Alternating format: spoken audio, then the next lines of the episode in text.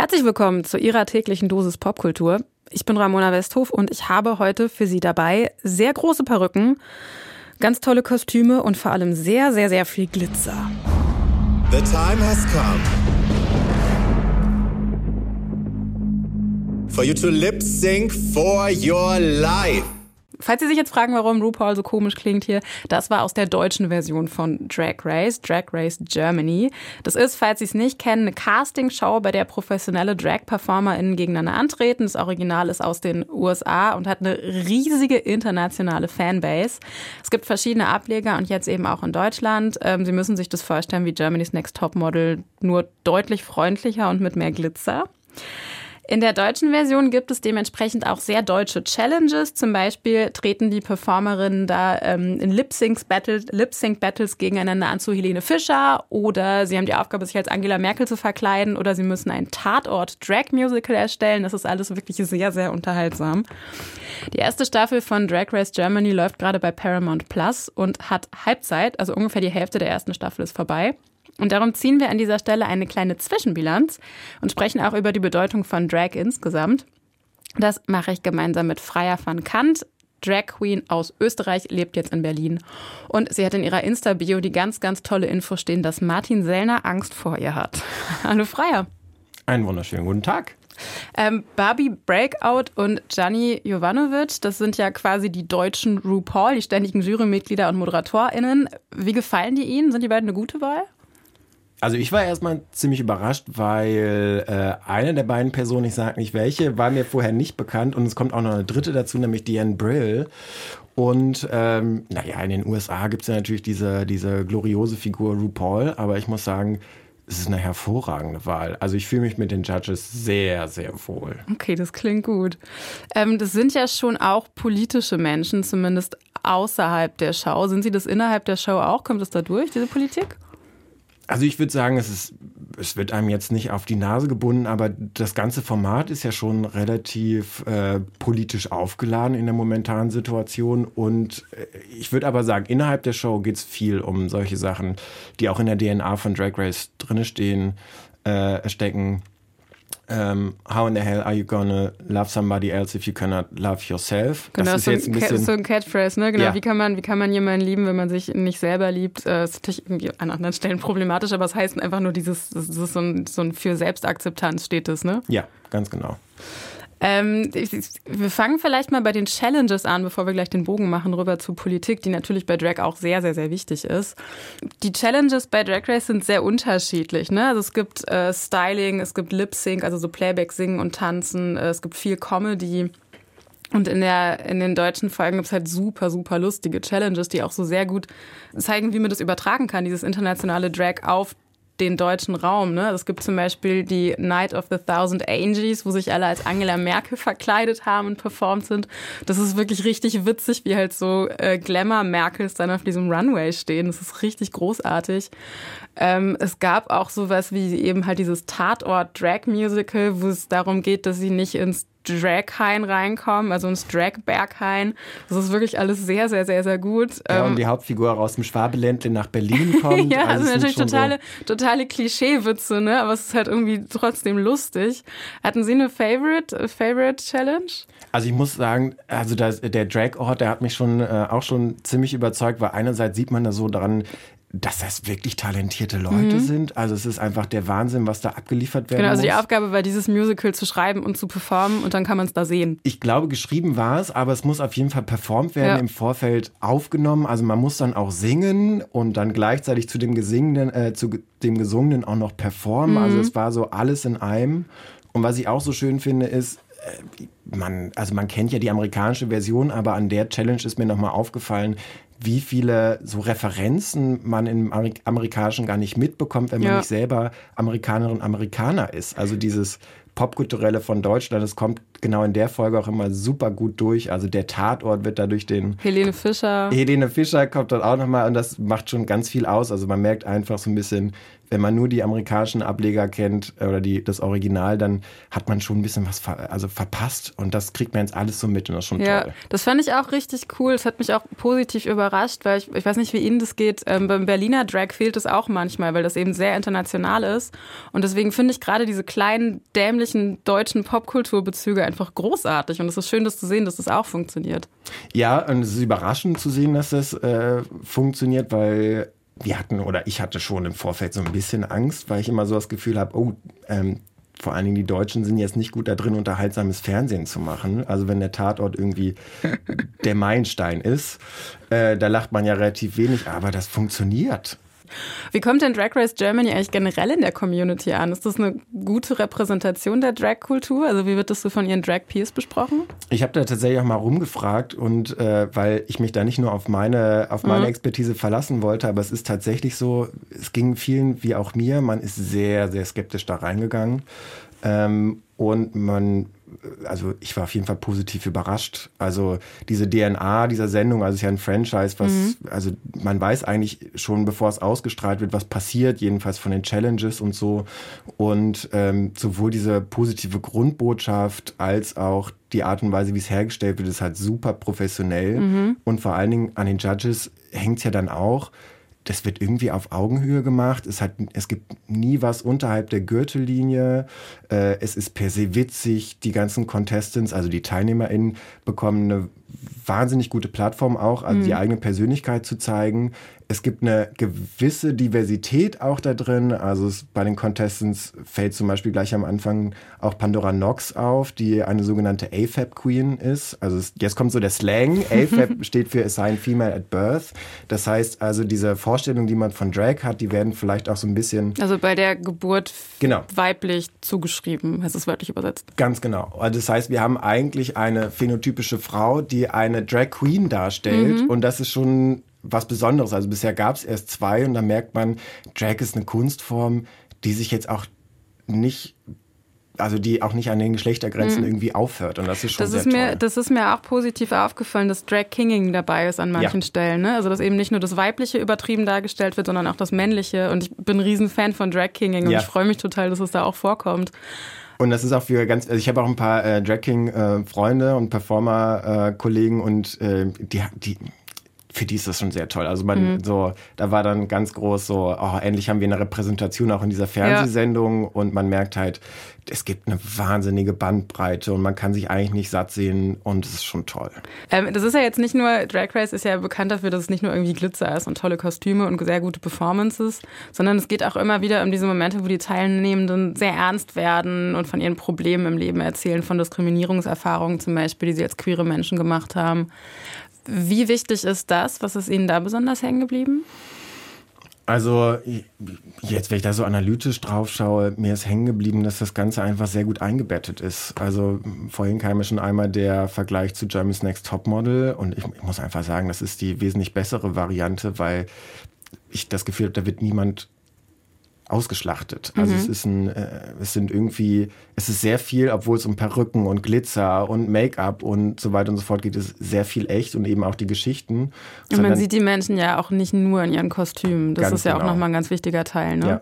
Und es sind auch einfach, es hat dann so einen sehr angenehm aufklärerischen Touch auch mhm. manchmal. Also es, es macht auch was mit mir als Zuschauerin, wenn ich einfach höre, ähm, eine, eine Kandidatin hat davon erzählt, dass ähm, der, erste, der erste sexuelle Kontakt, den man hatte, eben nicht freiwillig ist und was das dann auch mit dem eigenen Leben macht und der Einstellung auch mhm. zu der Kunst, die man macht.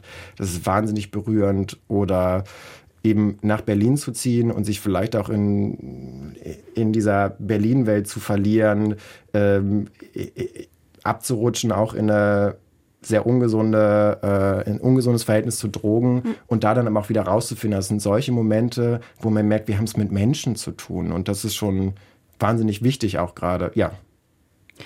Kann man das eigentlich irgendwie zusammenfassen in irgendwie vier Sätze, welchen Impact Drag Race hat auf die Drag-Kultur. Das Original gibt es ja schon seit 2009, das Original aus ja. den USA. 15 Staffeln in den USA. 15 Staffeln 16 Primetime-Emmys und so weiter und, und so fort. Tausende Spin-offs und internationale Shows und das ist ja wirklich ja. Wahnsinn, wie riesig das ist.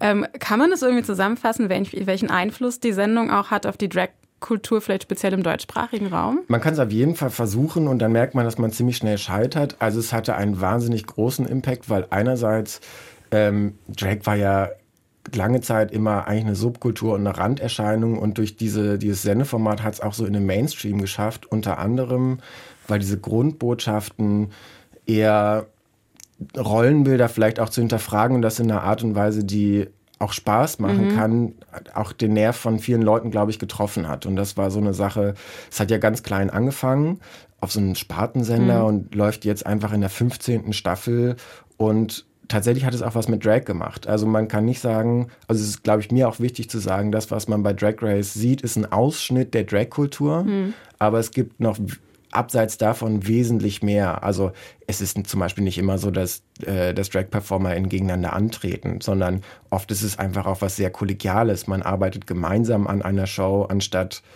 gegen jemanden zu mhm. gewinnen.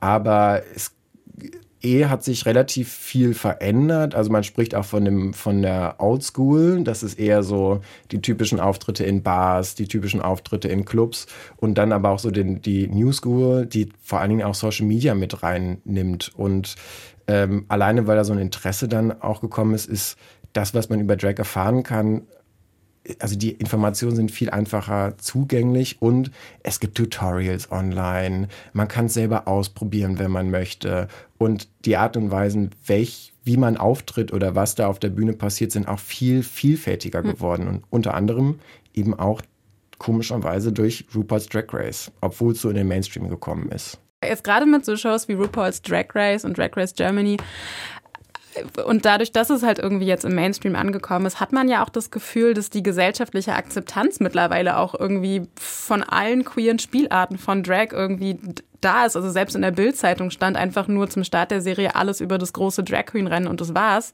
Aber andererseits ist ja Drag-Kultur auch immer noch und auch immer wieder Fokus von rechter Mobilmachung, wo Sie ja auch irgendwie sehr viel zu sagen können, was Sie selber erfahren haben. Ähm, wie sehen Sie das? Wo steht Drag da gerade zwischen all dem? Also Drag ist gerade so sehr zur Zielscheibe geworden, unter anderem auch für ein sehr, also im besten Falle konservatives, im schlimmsten Falle faschistisches mhm. Weltbild. Und ähm, diese Wahrnehmung, dass es eigentlich immer bergauf geht, dass es eine, dass es die Gleichberechtigung auch vorangeschritten wird, dass Diskriminierung abgebaut wird. Das hat sich, also innerhalb der Community merkt man einfach, in den letzten fünf Jahren hat sich das sehr verändert und sehr viele Sachen gehen wieder rückwärts. Und das ist, glaube ich, auch wichtig zu betrachten, dass die öffentliche Wahrnehmung und das, was wir tagtäglich erleben, dann doch mhm. ein bisschen auseinandergehen. Es ist super toll, jetzt äh, eine Öffentlichkeit zu bekommen, selbst wenn es bei Paramount Plus ist und man dafür zahlen muss und so. Aber ähm, es ist wichtig, jetzt auch mal bei diesen ganzen Behauptungen und Falschbehauptungen und Anschuldigungen dann doch mal so ein Gegennarrativ zu haben. Von wegen, jetzt könnt ihr euch mal wirklich anschauen, was es mhm. ist. Und das ist, glaube ich, wahnsinnig wichtig. Und das ist ja auch bei allen, also wir, wir sprechen das, was wir die ganze Zeit so anreißen, dass diese große Debatte, die es in Österreich gab, da ging es um eine Lesung von Ihnen, ja. die eben Ziel, Ziel wurde von rechter Mobilmachung und irgendwie mit krassen Anfeindungen war das verbunden. Ähm, und als Außenstehend habe ich mir das angeguckt und dachte so, was ist denn das Problem bei einer Drag-Lesung? Also ja. ich habe das halt wirklich überhaupt nicht verstanden. Ähm, kam das für Sie auch so überraschend? Leider nicht. Also man, man hat es nicht, also die Heftigkeit, in der es passiert ist, war dann schon, das war überraschend, mhm. aber es hat vor allen Dingen auch Angst gemacht. Also ganz kurz, es gibt, also Drake richtet sich an ganz unterschiedliche Menschen und in den letzten Jahren, unter anderem auch in den USA, sind sogenannte Story Hours entstanden. Mhm. Das heißt, man hat eigentlich entweder eine Lesestunde oder in meinem Fall ist es dann tatsächlich auch ein bisschen mehr, also eher wie so ein Mitmachtheater von mhm. Drag-PerformerInnen für Kinder. Und ähm, das Ganze findet in so einem Kontext statt, vor allen Dingen auch wieder aus den USA, wo die extremen Rechten unter Ron DeSantis eigentlich die Drag Queens und Drag PerformerInnen und Drag Kings ausgemacht haben als neues Feindbild, mhm. um auch ganz große Ängste zu schüren. Also da stehen dann auf einmal so Behauptungen im Raum wie, also ich mag das eigentlich dem gar nicht noch mehr Öffentlichkeit bieten, aber es muss gesagt werden, also äh, Kindesmissbrauch, mhm. äh, Frühsexualisierung, also diese ganzen genau, Begriffe. Was auch totaler Blödsinn ist. Also ja. um das auch nochmal dazu zu sagen, es ist totaler Blödsinn. Genau, und äh, da wo ich mir dann auch, also mich hat es dann auch getroffen und andere Kolleginnen aus Österreich und man hat aber gemerkt, oh, wir haben es mit was Größerem zu tun. Ähm, denn das Ganze hat international stattgefunden, also in den USA angefangen und dann äh, waren zum Beispiel äh, Herr Scheuer bei DeSantis in, in den USA und eben mhm. auch äh, die FPÖ und haben diese Narrative nach Europa gebracht in eine Stimmung, die eh gerade sehr angespannt ist. Also wenn man sich die Gesetzeslage in den auch uns umgebenden Ländern anschaut, dann wird es immer enger, mhm. immer enger und immer gefährlicher auch. Und ich habe dann auch ein paar Zahlen äh, mal kurz recherchiert. Also es ist tatsächlich so, wenn wir uns Deutschland angucken, äh, dann war der Anstieg der Gewalt äh, von äh, gegen queere Menschen ist von 21 auf 22 um 16 Prozent gestiegen. Also wir merken einfach, es ist irgendwo auch eine Gewaltbereitschaft da, die auch aus solchen Narrativen kommt und es wird gerade immer gefährlicher für Menschen wie mich und uns und das macht einem schon sehr Angst.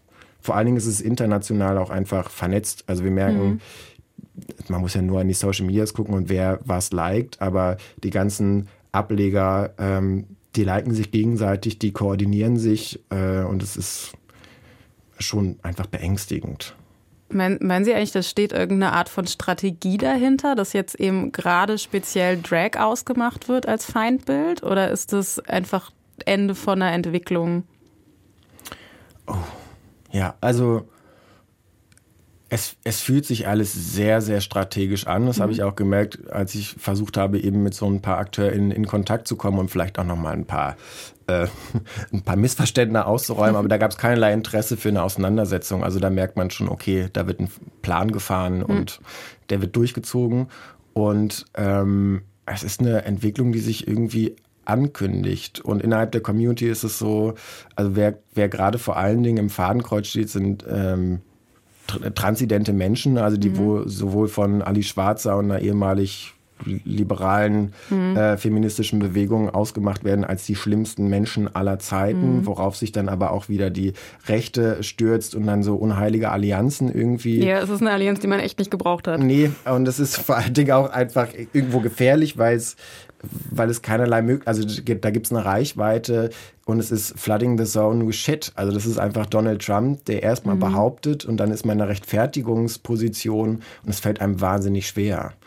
Und ähm, Drag Queens und Drag PerformerInnen sind natürlich einfach auch sehr au auffällig. Also Drag hat immer irgendwo auch was Aktivistisches und wer in einer anderthalb Meter großen Perücke und fünf Zentimeter Make-up auf, auftritt, die Personen sind auffällig und Drag ist auch ganz oft sehr aktivistisch. Also das ja. merkt man auch in der Sendung. Es geht, es hat immer Untertöne davon und man ist sich sehr bewusst darüber, was man da gerade tut mhm. und ähm, was man vielleicht auch dieser Welt zu geben hat, selbst wenn es so eine Botschaft ist wie lasst uns mal irgendwie menschlich gegenübertreten oder für die eigenen Rechte eintreten, Gleichberechtigung fordern und da waren Drag Queens äh, unter anderem immer ganz weit vorne und sind besonders auffällig. Und es macht natürlich auch irgendwie, also ich kann schon verstehen, dass das ein bisschen Angst macht, wenn so alles, was man über Geschlecht gelernt hat, auf einmal aufgebrochen wird, ne? Wenn ich sehe, ach so, ach ja, man kann Geschlecht ja auch darstellen, genauso wie das natürlich alle im Alltag immer machen, aber man kann Geschlecht ja darstellen. Und da sind wir ja auch wieder bei RuPaul.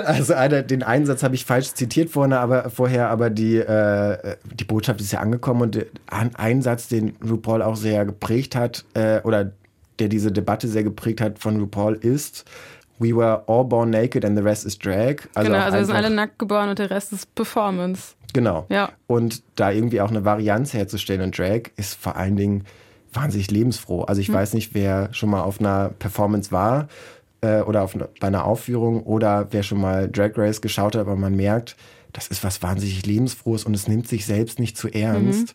Und das ist dann natürlich das perfekte Feindbild für konservative Kräfte, die eigentlich Rollenbilder zementieren wollen und da kann man nicht die Leute gebrauchen, die sagen, lasst uns damit mal ein bisschen lockerer umgehen, weil das ja die eigene Wählerschicht wieder ab ja. abgräbt.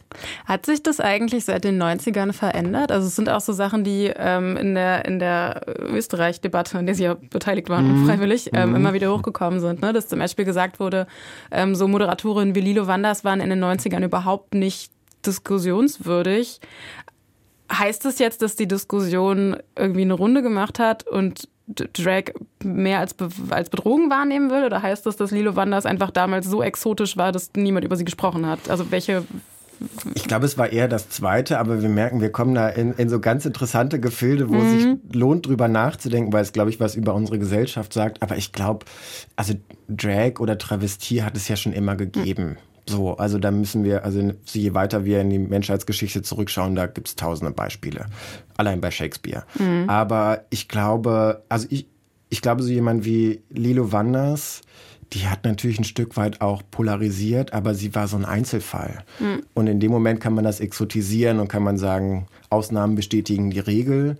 In dem Moment, wo aber tatsächlich eine Vielzahl auch ähm, im Mainstream vielleicht auch ankommt. Es gibt nicht mehr die eine, die das und das macht, sondern mhm. dass es eine ganz große Bandbreite gibt. Da kann man es nicht mehr so einfach zur Seite schieben und sagen, das ist das, was diese Person macht, sondern nein, mhm. es gibt eine Vielzahl von Menschen, die das als Bedürfnis haben oder als Kunstform sehen.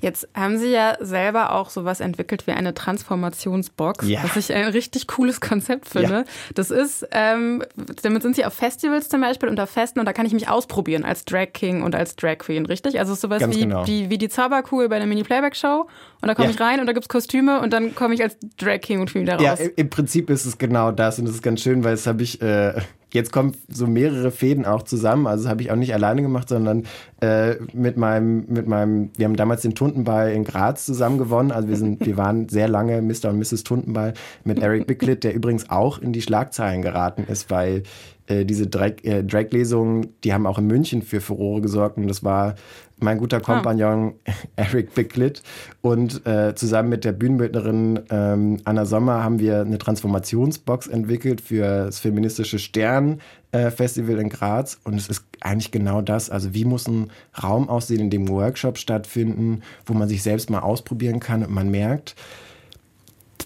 es gibt ein, also das das Bedürfnis nach Rollenspielen, nach mal ausprobieren, mhm. nach auch mal Abstand nehmen von dem, was ich im Alltag die ganze Zeit performen muss, ist riesengroß und vor allen Dingen auch mit Spaß verbunden und da auch einmal was zur Verfügung zu stellen und es auszuprobieren und sich selbst auch mal noch mal neu kennenzulernen, das spricht so ganz viele Leute an. Das macht immer wahnsinnig viel Spaß. Was haben Sie da für Transformationen gesehen?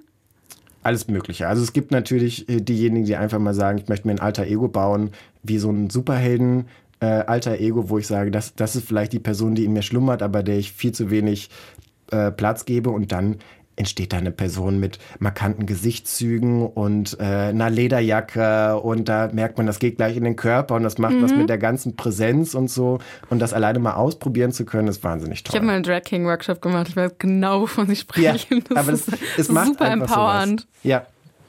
Äh, wer kann denn eigentlich Drag machen? Für wen ist denn Drag? Ist das was Queeres? Soll das queer sein? Boah, bleiben, das, bleiben. Ähm, das sind jetzt, das sind, das sind die wirklich saftigen Fragen.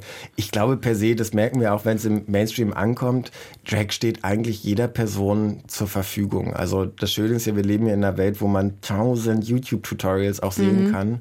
Und auch mit Pandora Nox, die als AFAB Queen einfach auftritt, merkt man, Drag ist eine Kunstform, mhm. die per se eigentlich allen zur Verfügung steht. Und es gibt ja nicht nur Drag Kings und Drag Queens, sondern eben auch Drag Queens zum mhm. Beispiel, ja Drag Things, also eben auch äh, alter Egos, die auch non-binär sind. Mhm. Und per se ist es etwas, was jeder und jedem zur Verfügung steht, aber ganz klar eine queere Geschichte hat. Und eigentlich auch, also viele queere Leute machen einfach Drag aus dem Grund, Alternativen für sich selbst zu entwickeln und sich selbst zu empowern. Und ich glaube, diese Wurzeln darf man auch nicht vergessen oder die, die drängen sich auch manchmal auf. Aber es ist etwas, womit sich heutzutage einfach sehr viele Leute auch identifizieren können. Und das ist schon, das schon toll. Braucht unsere Gesellschaft mehr Drag? Ja. Was, was hätten wir davon? Wir hätten davon, dass wir, glaube ich, alle ein bisschen entspannter sind, dass tatsächlich auch äh, sowas wie Empathie, also ich, ich finde ja, Drag hilft einem immer total bei der Erforschung des eigenen, aber auch bei der Erforschung des Fremden, so dass äh, ich glaube, eine Welt mit mehr Drag wäre ein bisschen empathiefähiger würde ich mal so sagen. Ich glaube, wir hätten ein bisschen weniger Probleme. Und äh, vor allen Dingen Kunst machen ist ja wahnsinnig befreiend. Und äh, eine Welt mit mehr Drag wäre wesentlich angenehmer. Wesentlich. Also da bin ich sowas von fest davon überzeugt. Also bitte gerne alle mal, auch wenn man es noch nicht gemacht hat, mal Nagellack ausprobieren oder mal ein bisschen Lippenstift, wenn man es sonst nicht trägt oder das genaue Gegenteil. Oder Brusthaar-Toupet. Brusthaar-Toupet oder mal ein Bart ankleben. Einfach mal ausprobieren, weil das das Leben braucht auch gerade in diesen Zeiten, glaube ich, auch manchmal die Momente des Loslassens und das ein bisschen befreit sein und auch mal vielleicht spielerisch ausprobieren. Das war's mit dem Kompressor-Podcast für heute. Wenn Ihnen gefallen hat, was Sie gehört haben, dürfen Sie uns sehr, sehr gerne abonnieren. Sie finden uns zum Beispiel in der Deutschlandfunk Audiothek-App. Ich bin Ramona Westhof und ich würde mich freuen, wenn wir uns morgen wieder hören. Tschüss!